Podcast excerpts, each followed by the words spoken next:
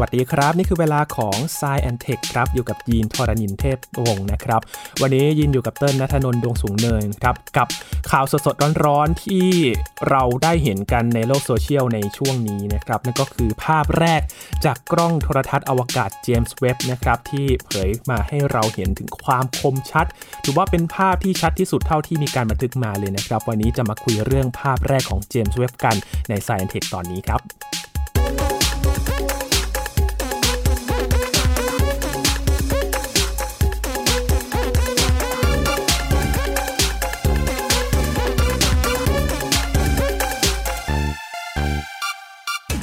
พอดแคสต์ตอนนี้เราอัดในวันที่ 12 กรกฎาคมนะครับ ช่วงเย็นๆตามเวลาในไทย ซึ่งอีกไม่กี่ชั่วโมงเนี่ย ทางนาซาแล้วก็องค์กรที่ร่วมกันในโครงการ James Webb Telescope เนี่ยก็จะมีการถแถลงในช่วง3ทุ่มครึ่งคืนนี้นะครับ ก็มาดูรายละเอียดกัน แต่ก่อนที่จะไปถึงการถแถลงข่าวเนี่ยเราก็ได้เห็นภาพกันแล้วนะครับ ถือว่าเป็นภาพแรกเลยที่ มีการประมวลออกมานะครับจากกล้องโทรทัศน์อวกาศเจมส์เว็บหลังจากที่เดินทางไปเมื่อช่วงคริสต์มาสปลายปีที่แล้วนะครับ 2021 แล้วก็ใช้เวลาเดินทางพอสมควรเลยพอไปถึงเนี่ยมีการเซตอุปกรณ์ต่างๆ มากมาย ลองถ่ายภาพกันมา และจนมาถึงประมวลภาพแรกที่เราได้เห็นกันในวันนี้นะครับ วันนี้จะมาคุยถึงรายละเอียดกันว่า ภาพนี้เนี่ยมันมีความหมายอย่างไรบ้างนะครับ อยู่กับเติ้ลนัทนนท์ดวงสูงเนินบรรณาธิการบริหารจาก Space TS แล้วครับ สวัสดีครับเติ้ลครับ สวัสดีครับพี่ยินเป็นวันสดๆร้อนๆเลยนะที่เราคุยกันก็คือ 12 กรกฎาคมเนาะแต่ว่าที่พี่บอกไปว่ามีแถลงข่าวเนี่ยรายละเอียดมันจะเป็นยังไงบ้างครับเติ้ลที่เขาจะแถลงกัน ก็ต้องเล่าให้ฟังก่อนว่าจริง ๆ ไม่คาดคิดเหมือนกันว่าจะมีการปล่อยภาพ แรกมาให้เราได้เห็นกันก่อนถแถลงข่าวจริงนะครับ คือเรื่องราวมันเป็นอย่างนี้ครับ พอดีว่าประธานาธิบดีโจไบเดนของเราเนี่ยเพิ่งไม่ใช่ของเราสิของสหรัฐอเมริกาเนี่ยเขาเพิ่งไปออกถแถลงข่าวนะครับ แล้วก็เหมือนกับทางนาซาเองเนี่ยใช้โอกาสนี้เนี่ยในการที่จะแอบให้ดูภาพที่เป็นภาพแรกจริง ๆ ของตัวกล้องเจมส์เว็บนะครับ ก่อนที่จะมีการถแถลงข่าวอย่างเป็นทางการนะครับ ซึ่ง ตัวการถแถลงอย่างเป็นทางการเนี่ยเขาจะเปิดเผยภาพออกมาเป็นเรียกว่าเป็นอัลบั้มละกันนะครับแต่อันนี้คือเอาภาพเป็นภาพแรกมาให้ดูก่อนนะครับ ภาพแรกที่เปิดออกมาให้ดูเนี่ยก็เป็นภาพของกระจุกดาราจักร SMACS นะครับ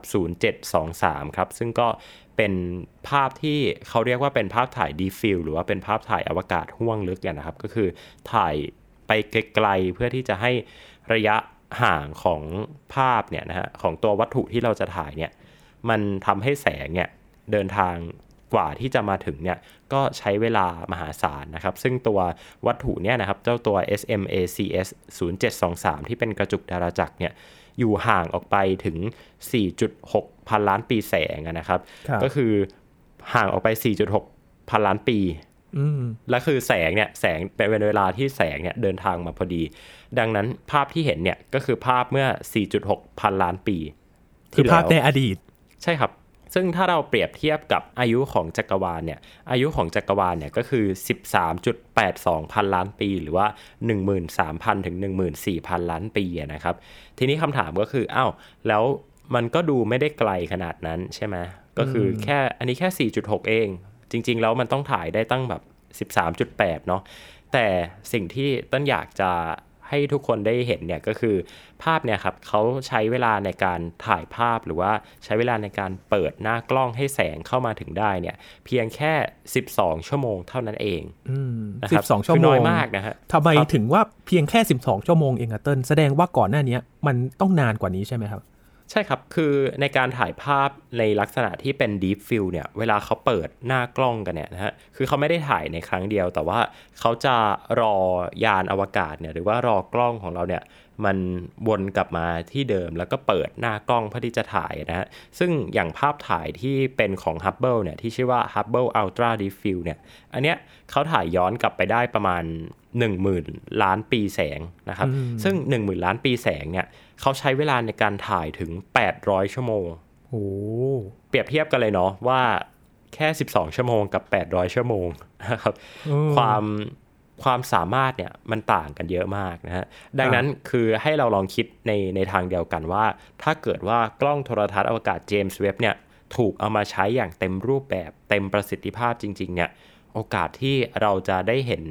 ดาราจักรแรกหรือว่าแสงแรกของจักรวาลเราเนี่ยมีโอกาสสูงมากๆนะครับ อันนี้ก็เป็นการเปรียบเทียบกันให้เห็นอย่างชัดเจนในกรณีที่ตัวเจมส์เว็บเนี่ยถูกหยิบยกขึ้นมาเพื่อที่จะถ่ายภาพกระจุกดาราจักร SMA CS 0723 นะครับ แต่ว่าที่นี้เนี่ยประเด็นก็คือตัวภาพถ่ายเซตแรกของตัวเจมส์เว็บเนี่ย ก็จะไม่ได้มีแค่ภาพเดียวนะ จะมีหลาย ๆ วัตถุเลยหลาย ๆ ภาพถ่าย ซึ่งเดี๋ยวก็ต้องรอดูครับว่าทางนาซาเนี่ยเขาจะเปิดเผยภาพถ่ายแบบไหนออกมา แต่ว่าสิ่งที่นักดาราศาสตร์ตื่นเต้นกันเลยเนี่ยก็คือก่อนหน้านี้ครับตัว James Webb Space Telescope เนี่ยก็เข้าสู่กระบวนการที่เรียกว่าการเตรียมตัวเพื่อที่จะ run งานวิทยาศาสตร์จริงๆนะซึ่งก็ใช้เวลามากกว่า 6 เดือน แล้วก็ 6 เดือนเนี่ยนำมาซึ่งผลลัพธ์ที่เรา ตื่นเต้นมากๆเลยเนาะแค่ภาพแรกก็ตื่นเต้นแล้วนะครับ ก็รอดูภาพต่อไปครับ คือภาพความชัดเนี่ยคือ จะเรียกว่าชัดตาแตกก็ได้เนาะคือมันชัดที่สุดเท่าที่เคยมีมาเลยใช่ไหมครับเติ้ลใช่ครับใช่ เพราะว่าจริง ๆ ก่อนหน้านี้เนี่ยตัวกล้อง Hubble เนี่ยเคยใช้ในการถ่ายภาพกระจุกดาราจักร SMACS 0723 เนี่ยไปแล้วทีหนึ่งนะฮะ แต่ว่าภาพที่ออกมาเนี่ยแทบจะเทียบกันไม่ได้เลย คือ Hubble เขาถ่ายออกมาจะแบบแสงมันก็จะ นวลนวลเบลอไม่ได้ไม่ได้คมชัดมากนะฮะแต่ว่าถ้าเราดูภาพของเจมส์เว็บเนี่ยที่เพิ่งถ่ายออกมาเนี่ยจะเห็นว่าเราเห็นพฤติกรรมของ gravitational lensing หรือว่าการบิดโค้งของกาลอวกาศเนี่ยได้อย่างชัดเจนเลยครับ รวมถึงตัวแสงจากดาวฤกษ์เนี่ยก็ออกมาเป็น flare ชัดเจนเลยนะคือแยกแยกเป็นแฉกๆออกมาเนี่ยชัดเจนเลย คือถ้าเปรียบเทียบกันเนี่ยโหยังไงก็เจมส์เว็บเนี่ยดีกว่าอยู่แล้วนะครับครับ ชวนดูภาพกันนิดนึงนะครับ เติ้ลจะชวนคุณผู้ฟังเห็นรายละเอียดไปด้วยเนาะถ้าเราเห็นภาพและคุณผู้ฟังเนี่ยถ้ามีโอกาสก็เปิดภาพดูไปด้วยเนี่ยเราจะเห็นแบบเหมือนเป็นแฉกๆที่แบบมันดูเด่นๆ มากเลยเนาะประมาณ4ี่ห้าจุดได้เนี่ยแฉกมันจะดูโดดเด่นกว่าเพื่อนเลย ตรงนั้นคืออะไรครับเติ้ลตรงนั้นเป็นดาวฤกษ์ที่มีความส่องสว่างสูงครับ ก็คือยิ่งยิ่งสว่างสูงเนี่ยแสงของมันก็จะชัดเจนมากขึ้น ทีนี้ถ้าเราพยายามดูแสงที่มันริบหรี่หน่อยแสงที่เป็นจุดเล็ก ๆ หน่อย อันนั้นเนี่ยก็คือดาวฤกษ์ที่อาจจะอยู่ไกลออกไป หรือว่าอาจจะมีแสงที่ไม่มากพอที่ทำให้เรามองเห็นได้ครับ อืมคือเซอร์ไพรส์เหมือนกันเนาะอย่างที่เติ้ลบอกก็คือใช่ครับ คือโจไบเดนเนี่ยไปโพสต์ ลงในทวิตเตอร์ตอนเช้าพี่ก็ตื่นขึ้นมา เอ๊ะเขาปล่อยแล้วเหรอ มันไม่ใช่คืนนี้เหรอ มีการ spoil มาก่อนเนาะเรียกว่า spoil มีการแอบ spoilใช่ครับ แต่ว่าภาพที่เดี๋ยวเขาจะปล่อยออกมาเพิ่มเติมเนี่ยก็น่าสนใจไม่แพ้กันนะแต่ว่าไอ้ตัวภาพกระจุกดาราจักรเนี่ยเป็นภาพที่เอ่อเรียกว่ายังไงดี เรียกว่าอยู่ไกลที่สุดเท่าที่เราจะพยายามถ่ายแล้วกันนะครับสำหรับในรอบแรกนี้ ตัวอื่นๆเนี่ยก็น่าสนใจไม่แพ้กันนะครับ ก็จะมีวัตถุที่ชื่อว่า WASP 96b นะครับซึ่งเป็นตัวกระจุกดาวเหมือนกัน แล้วก็มีเนบิวล่าต่างๆนะครับ อย่างเช่นตัว Southern Ring Nebula นะครับ อันนี้ก็เคยถูก ตัว Hubble เนี่ยถ่ายออกมาแล้ว แต่ว่าก็อาจจะยังไม่ได้ชัดเจนเท่าไหร่ แล้วก็ตัวคาริน่านิวิล่าตัวนี้ก็เคยถูกฮับเบิลถ่ายมาหมดแล้วนะครับ แล้วก็จะมีกลุ่มดาราจักรนะครับสเตฟานนะครับ ซึ่งเป็นดาราจักรที่อยู่ติดกันประมาณ 3-4 ดาราจักรเนี่ยนะครับเป็นวัตถุหนึ่งที่เห็นได้ชัดบนท้องฟ้านะครับ ถ้าเกิดว่ามองผ่านกล้องที่เขาเรียกว่าเป็น deep space object เนี่ยนะฮะอันเนี้ยก็คือจะเป็น สี่ภาพที่จะถูกปล่อยออกมาให้เราได้เห็นกันนะครับ แต่ว่าตัวกระจุกดาราจักร SMACS เนี่ย 0723 เนี่ยก็ถูกปล่อยออกมาให้เราได้เห็นกันไปแล้วครับวันนี้ อืมครับ เมื่อสักครู่ต้นบอกว่าใช้เวลา 12 ชั่วโมงครึ่งเนาะประมาณที่บันทึกภาพใช้เปิดหน้ากล้องมาได้เนี่ย แสดงว่าถ้าจะย้อนไปไกล ถ้าเทียบไปกับ Hubble เนี่ย มันก็จะใช้เวลาน้อยกว่าเดิม ใช่ครับ ถือว่าใช้เวลาน้อยกว่าเดิมมาก แล้วก็ทำให้คิวของการรับงานของตัวกล้องเจมส์เว็บเนี่ยมันลดลง คือไม่ต้องแย่งกันใช้แล้ว เพราะว่าตัวกล้องเนี่ยมีประสิทธิภาพมาก หลายคนอาจจะสงสัยว่าทำไมถึงต้องเปิดหน้ากล้องนานๆนะฮะ อันนี้ให้เปรียบเทียบกับใครที่เป็นสายถ่ายรูปเลยละกันนะครับนึกถึงภาพคือปกติถ่าย shutter B ใช่ไหมใช่แล้ว ใช่ครับ หรือว่าอย่างตัว night mode ใน iPhone ของเราเนี่ยนะครับถ้าเกิดว่าเราเปิด night mode เนี่ยระยะเวลาที่มันใช้ในการบันทึกภาพเนี่ยมันก็จะต้องนานกว่าปกติ เพราะเขาต้องการที่จะรวมแสงนะฮะให้แสงเนี่ยมันเข้ามาที่ตัวเซ็นเซอร์รับภาพเนี่ยให้ได้เยอะที่สุดเท่าที่จะเป็นไปได้ ในขณะเดียวกัน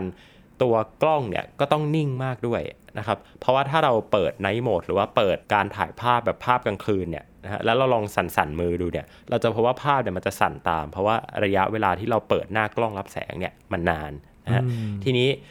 ก็นำมาซึ่งเหตุผลที่ว่าหลายคนย้อนกลับไปเมื่อช่วงต้นปีเนาะสงสัยว่าทำไมจะต้องมีการแคริเบตกระจก กันนานมากนะฮะทำไมจะต้องมีการปรับกระจกกัน จะต้องมีการบอกว่า โอ้โหเนี่ยเจมส์เว็บกระจกเนี่ยจะต้องแบบมีความแม่นยำในระดับตั้งกี่เท่าของแบบเส้นผมมนุษย์นี่แหละครับเหตุผล เพราะว่าการถ่ายภาพที่ย้อนกลับไปได้ไกลขนาดนี้มันจำเป็นต้องอาศัย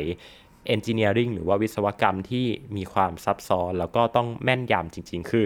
เปิดภาพเนี่ยห้ามขยับเลยตั้งแต่เปิดหน้ากล้องเนี่ยห้ามขยับเลยต้องเล็งให้ไปได้ที่แบบว่าจุดเดิม อย่าสั่นอย่าขยับแม้แต่นิดเดียวเลยไม่งั้นภาพที่ออกมามันก็จะเบลอนะฮะนึกถึงภาพตอนที่ช่างภาพเขาถ่ายเนาะแบบถ่ายถนนรถวิ่งเป็นเส้นๆน่ะคือมันต้องใช้ขาตั้งกล้องแบบต้องนิ่งมากๆเลย ใช่ครับ อันนี้ก็คือหลักการเดียวกันอืมครับภาพที่เห็นเนี่ยมันเป็นภาพสีเนาะแต่ก่อนหน้านี้เราจะเห็นภาพที่เขาปล่อยออกมาลอนช์กันแบบเหมือนอย่างไม่เป็นทางการเนาะมันจะออกแดงๆครับอืมอ่าขบวนการที่จะมาเป็นสีเนี่ย มันเป็นยังไงครับเต้น เพราะว่าตัวกล้องเจมส์เว็บเนี่ยนะฮะเขาถูกออกแบบมาให้ถ่ายภาพในย่านคลื่นที่เป็นย่านอินฟราเรดนะครับดังนั้นเนี่ยพอถ่ายภาพในย่านอินฟราเรดเนี่ยข้อดีของมันก็คือมันเห็นรายละเอียดได้ชัดเจนกว่าดีกว่า รวมถึงการที่ตัวภาพเนี่ยนะฮะมาอยู่ในย่านอินฟราเรดเนี่ยมันทำให้ ตัวแสงนะฮะที่มันถูกชิฟนะเขาจะเรียกว่าปรากฏการณ์เรดชิฟเนี่ยทำให้เราได้เห็นแสงเหล่านี้มากขึ้น แล้วก็จะเห็นองค์ประกอบต่างๆ ในภาพเนี่ยชัดเจนมากขึ้น ทีนี้กระบวนการที่จะต้องเอามาใช้เนี่ยคือเขาจะต้องไปแต่งสีให้มันนะครับ แต่ว่าทีเนี้ยการแต่งสีเนี่ยมันก็ไม่ใช่การแต่งแบบแต่งมั่วๆนะฮะ จะต้องแต่งโดยการดูคลื่นความถี่นะฮะว่าความถี่ที่ตัวเซนเซอร์รับได้เนี่ยตัวสเปกตรัมของมันเนี่ยย้อนกลับไปเนี่ยด้วยระยะทาง ด้วยตัวระยะเวลาเนี่ยมันจะต้องย้อนกลับไปในลักษณะไหน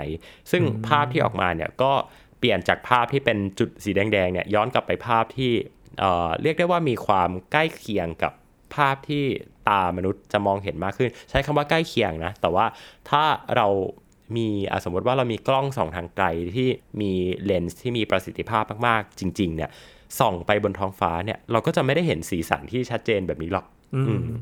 สีที่เห็นเนี่ยมันก็ผ่านกระบวนการมาเนาะคือถ้าภาพจาก original จริง ๆ มันจะออกแดงๆ อย่างที่มีการเผยมาให้เห็นก่อนหน้านี้ ใช่ครับ กล้องเจมส์เว็บไปอยู่นั่นประมาณ ครึ่งปีก็ตามกำหนดการเลยเนาะที่ที่เขาคาดการณ์ไว้จริงๆเป๊ะเลย แม่นมากเป๊ะมากระหว่างที่ภาพแรกที่เราเห็นเนี่ยจริงๆ กล้องเจมส์เว็บมันก็ทำงานต่อไปเรื่อยๆ ใช่ไหมครับเติ้ลใช่ครับจริงๆ แล้วคือในระหว่างนี้เนี่ยเข้าใจว่าเจมส์เว็บเนี่ยเริ่มต้นที่จะบันทึก ภาพต่างๆ ในทางดาราศาสตร์แหละนะครับ อย่างจริง ๆ ภาพถ่ายที่เราเห็นมาเนี่ยก็เข้าใจว่าถ่ายมาเมื่อเวลาประมาณ 1-2 เดือนที่แล้วแหละ แต่ว่ามีการที่เอามาโปรเซสหรือว่าเอามาผ่านกระบวนการต่างๆเนี่ยก็กินระยะเวลานานเหมือนกันครับ ทีนี้เนี่ย ความน่าตื่นเต้นก็คือพอตัวกล้องเจมส์เว็บเนี่ยเขาเปิดใช้อย่างเป็นทางการเรียบร้อยแล้วเนี่ยมันก็จะทำให้เราเนี่ยสามารถที่จะเข้าไปดูเอาข้อมูลนะฮะหรือว่าเข้าไปดูดข้อมูลมาเนี่ยได้ด้วยเพราะว่าอย่างที่บอกไปว่าภาพถ่ายทางดาราศาสตร์ต่างๆ หรือว่าภาพถ่ายจากยานอวกาศเนี่ย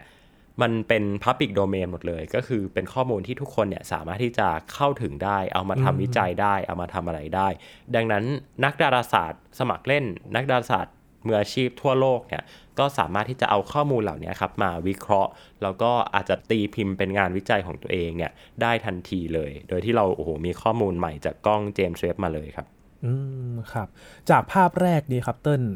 ในมุมมองของนักดาราศาสตร์เนี่ยภาพแรกที่เห็นเนี่ย เขาจะดูอะไรบ้างครับจากสิ่งที่ได้มา สิ่งแรกที่เห็นได้อย่างชัดเจนเลยเนี่ยฮะก็คือตัว gravitational lensing คือถ้าเราดูจากในภาพถ่ายนะเราจะเห็นว่ามันมีดาวหรือว่ามันมีดาราจักรเนี่ยที่มันดูมันดูบิดบิดมันดูโค้งๆนะฮะ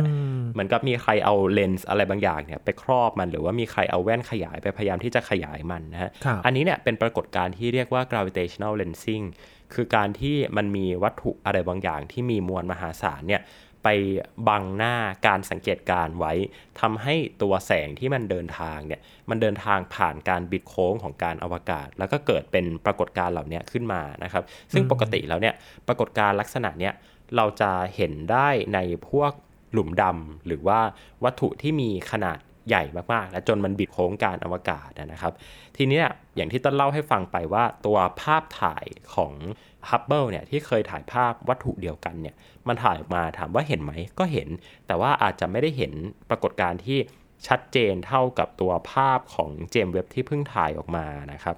อันนี้แหละคือสิ่งแรกที่ถ้านักดาราศาสตร์มองเนี่ยเขาจะมองเห็นอันนี้เลยนะครับ กับอีกอันหนึ่งก็คือตัวพวก ปรากฏการณ์ต่างๆ ทางดาราศาสตร์นะฮะคือการกำเนิดของดาราจักรเนี่ยต้องเล่าให้ฟังว่าดาราจักรเนี่ยมัน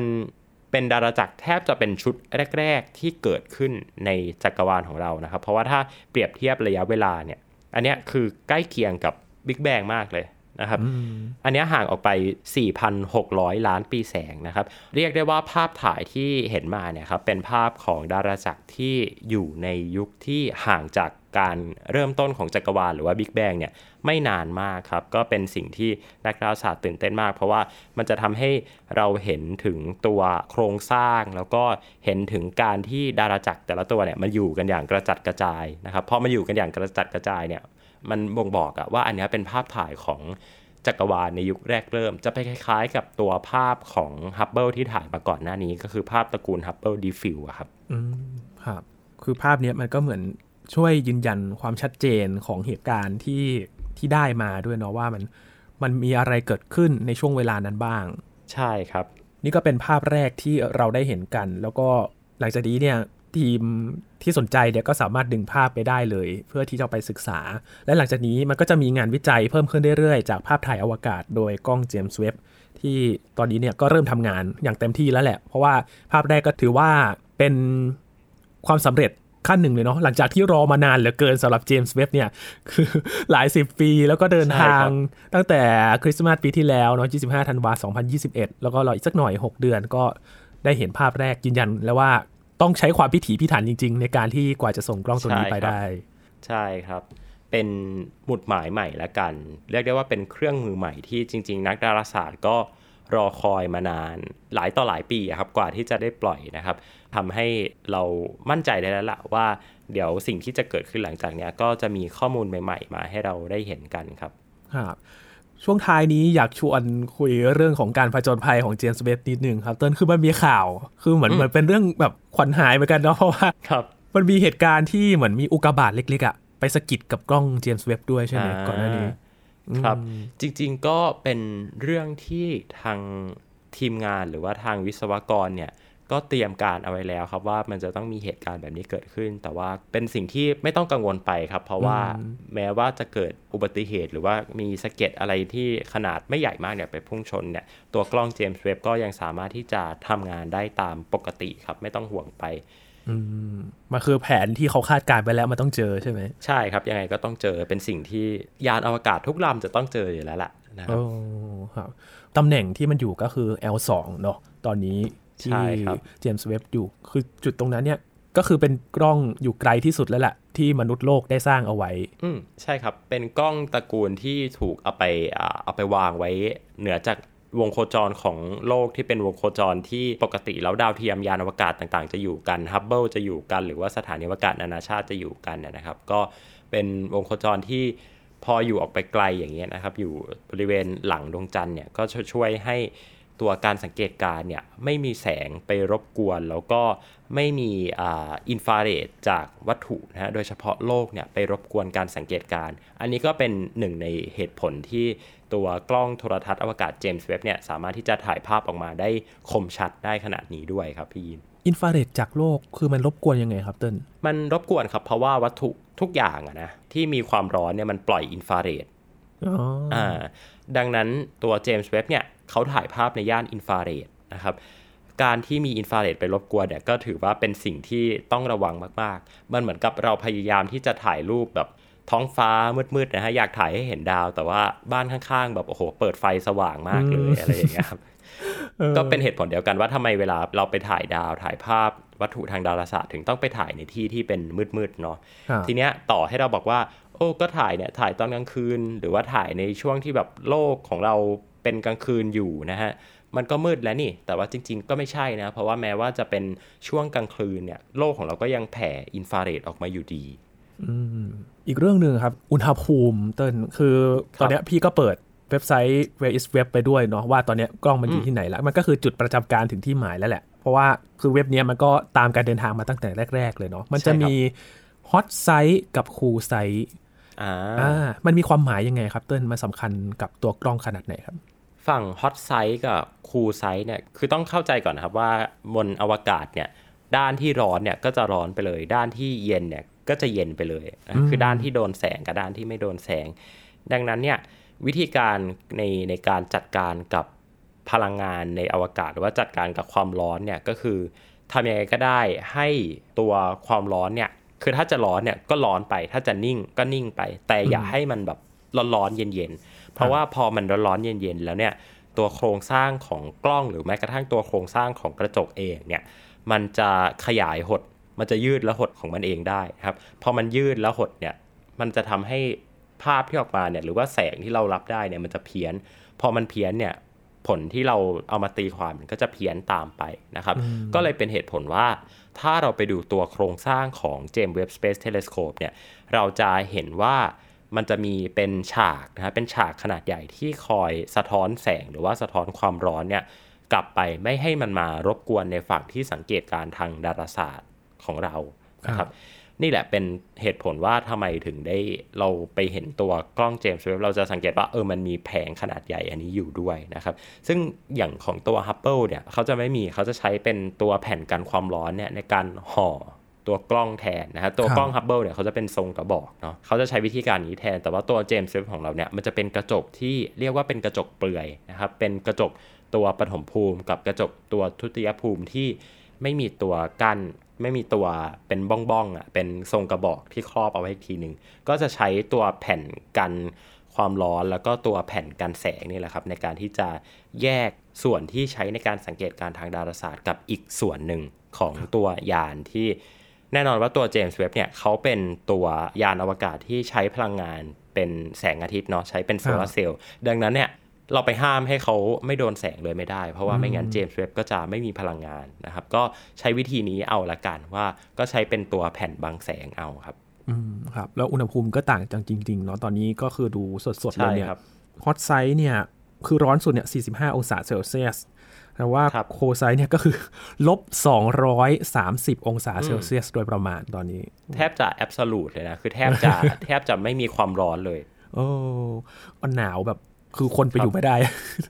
คนไปอยู่ไม่ได้แน่นอนตอนนี้ แน่นอนอยู่แล้วครับ นี่ก็คือเป็นการเปิดฤกษ์ของเจมส์เว็บตอนนี้นะครับ แล้วก็เข้าใจการทำงานว่าตอนนี้เนี่ยมันมีหลักการยังไง คือมันต่างจากกล้องทุกประเภทโดยสิ้นเชิงเลยไหมครับเติ้ลเจมส์เว็บตัวนี้ มันไม่ได้ต่างโดยโดยสิ้นเชิงครับเพราะว่าโดยหลักการแล้วเนี่ยมันก็ยังเป็นกล้องในตระกูลที่เป็นตัวอินฟราเรดอยู่ แต่ว่าทีนี้เนี่ยเราไม่สามารถที่จะมีตัวกระจกที่เป็นอินฟราเรดเนี่ยขนาดใหญ่เท่านี้มาก่อนได้นะครับ โดยที่เอามาตั้งเอาไว้บนโลก คือมันเป็นไปไม่ได้อยู่แล้ว ที่จะเอามาตั้งไว้บนโลกเพราะว่าอย่างที่บอกไปว่าโลกเนี่ยมันถูกปรากฏการณ์ทางธรรมชาติบนโลกเนี่ยไม่ว่าจะเป็นเมฆไม่ว่าจะเป็นความร้อนอะไรต่างๆเนี่ยรบกวนอยู่ตลอดเวลานะครับ ซึ่งพอเอาไปตั้งไว้อยู่ในอวกาศเนี่ย มันไม่มีอะไรรบกวนก็จริง แต่ว่าความยากก็คือเราจะเอากล้องเนี่ยไปไว้บนอวกาศได้ยังไงนะ คือมันจะต้องมีขนาดใหญ่มากแล้วกลไกในการกางตัวกระจกในการเซตอัพอุปกรณ์ต่างๆเนี่ยก็ต้องละเอียดมากๆนะฮะ ก็เลยเป็นเหตุผลว่าทำไมตัวเจมส์เว็บบ์เนี่ยถึงได้มีการ set up อุปกรณ์อย่างยาวนานนะฮะ แล้วก็ไม่ได้ว่าขึ้นไปแล้วสามารถที่จะถ่ายได้เลย แต่ว่าต้องมีการรอระยะเวลานานพอสมควรครับครับ หลังจากนี้ครับเติ้ลตอนนี้ก็คือแบบเซอร์ไพรส์มาก่อนแล้วนะ หายตื่นเต้นไปที่ช่วงขณะเพราะว่ามาก่อนแถลงด้วย แล้วก็มาอีกชุดหนึ่งสำหรับอัลบั้มแรกนะครับ ครับหลังจากนี้เป็นการเปิดเรื่องอย่างแท้จริงแล้วเนาะสำหรับเจมส์เว็บบ์เราจะได้คำตอบอะไรบ้างครับที่ยังเป็นปริศนาอยู่จากกล้องตัวนี้บ้าง สิ่งที่เราคาดหวังว่าจะเห็นเลยเนาะนอกจากตัวการสังเกตการทางดาราศาสตร์เนี่ยก็คือเรื่องของการที่เราได้เห็น ภาพที่ใกล้เคียงกับจุดเริ่มต้นของจักรวาลมากที่สุดนะเพราะว่าหนึ่งเลยคือโอเคมันก็จะเป็นข้อมูลทางวิทยาศาสตร์แหละ แต่ว่าในอีกแง่หนึ่งเลยเนี่ยก็คือต้นมองว่ามันเป็นความทะเยอทะยานของมนุษย์ที่จะมองย้อนกลับไปในอดีต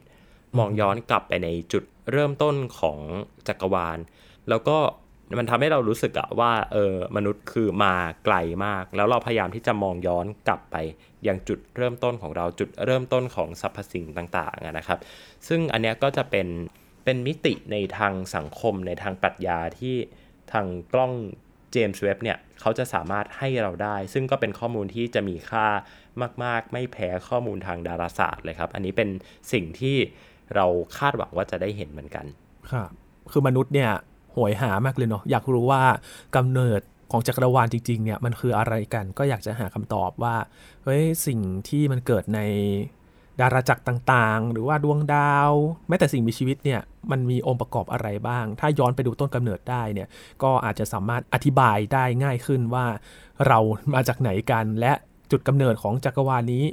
มันเป็นยังไงกันบ้าง นี่ก็ถือว่าเป็นการเข้าใกล้อย่างหนึ่งแล้วเนาะสำหรับเจนสเวฟนี้นะครับ วันนี้ขอบคุณเติ้ลมากๆเลยครับ ยินดีครับ หลังจากนี้น่าจะมีข้อมูลใหม่มาให้เราได้คุยกันอีกเรื่อยๆนะครับ เพราะว่านี่ก็ถือว่าเป็นจุดเริ่มต้นอย่างแท้จริงเท่านั้นครับสำหรับการทำงานของกล้องเจมส์เว็บหลังจากนี้งานหนักอยู่ที่นักดาราศาสตร์ ทั้งมืออาชีพแล้วก็มือสมัครเล่นกันแล้วนะครับ ว่าจะเอาภาพนี้ที่ได้เนี่ยไปศึกษาอย่างไรกันบ้างนะครับ นี่คือ Science Tech ครับ คุณผู้ฟังติดตามรายการของเรากันได้ที่ www.thaipbspodcast.com นะครับรวมถึงพอดแคสต์ช่องทางต่างๆ ที่คุณกำลังรับฟังเราอยู่ครับอัปเดตเรื่องวิทยาศาสตร์เทคโนโลยี และนวัตกรรมกับเราได้ที่นี่ทุกที่ทุกเวลากับไทย PBS Podcast นะครับช่วงนี้ยีนทอรณินเทพวงศ์พร้อมกับเติ้ลนัทนนท์ยงสูงเนินจาก Space TH ลาไปก่อนแล้วครับ สวัสดีครับ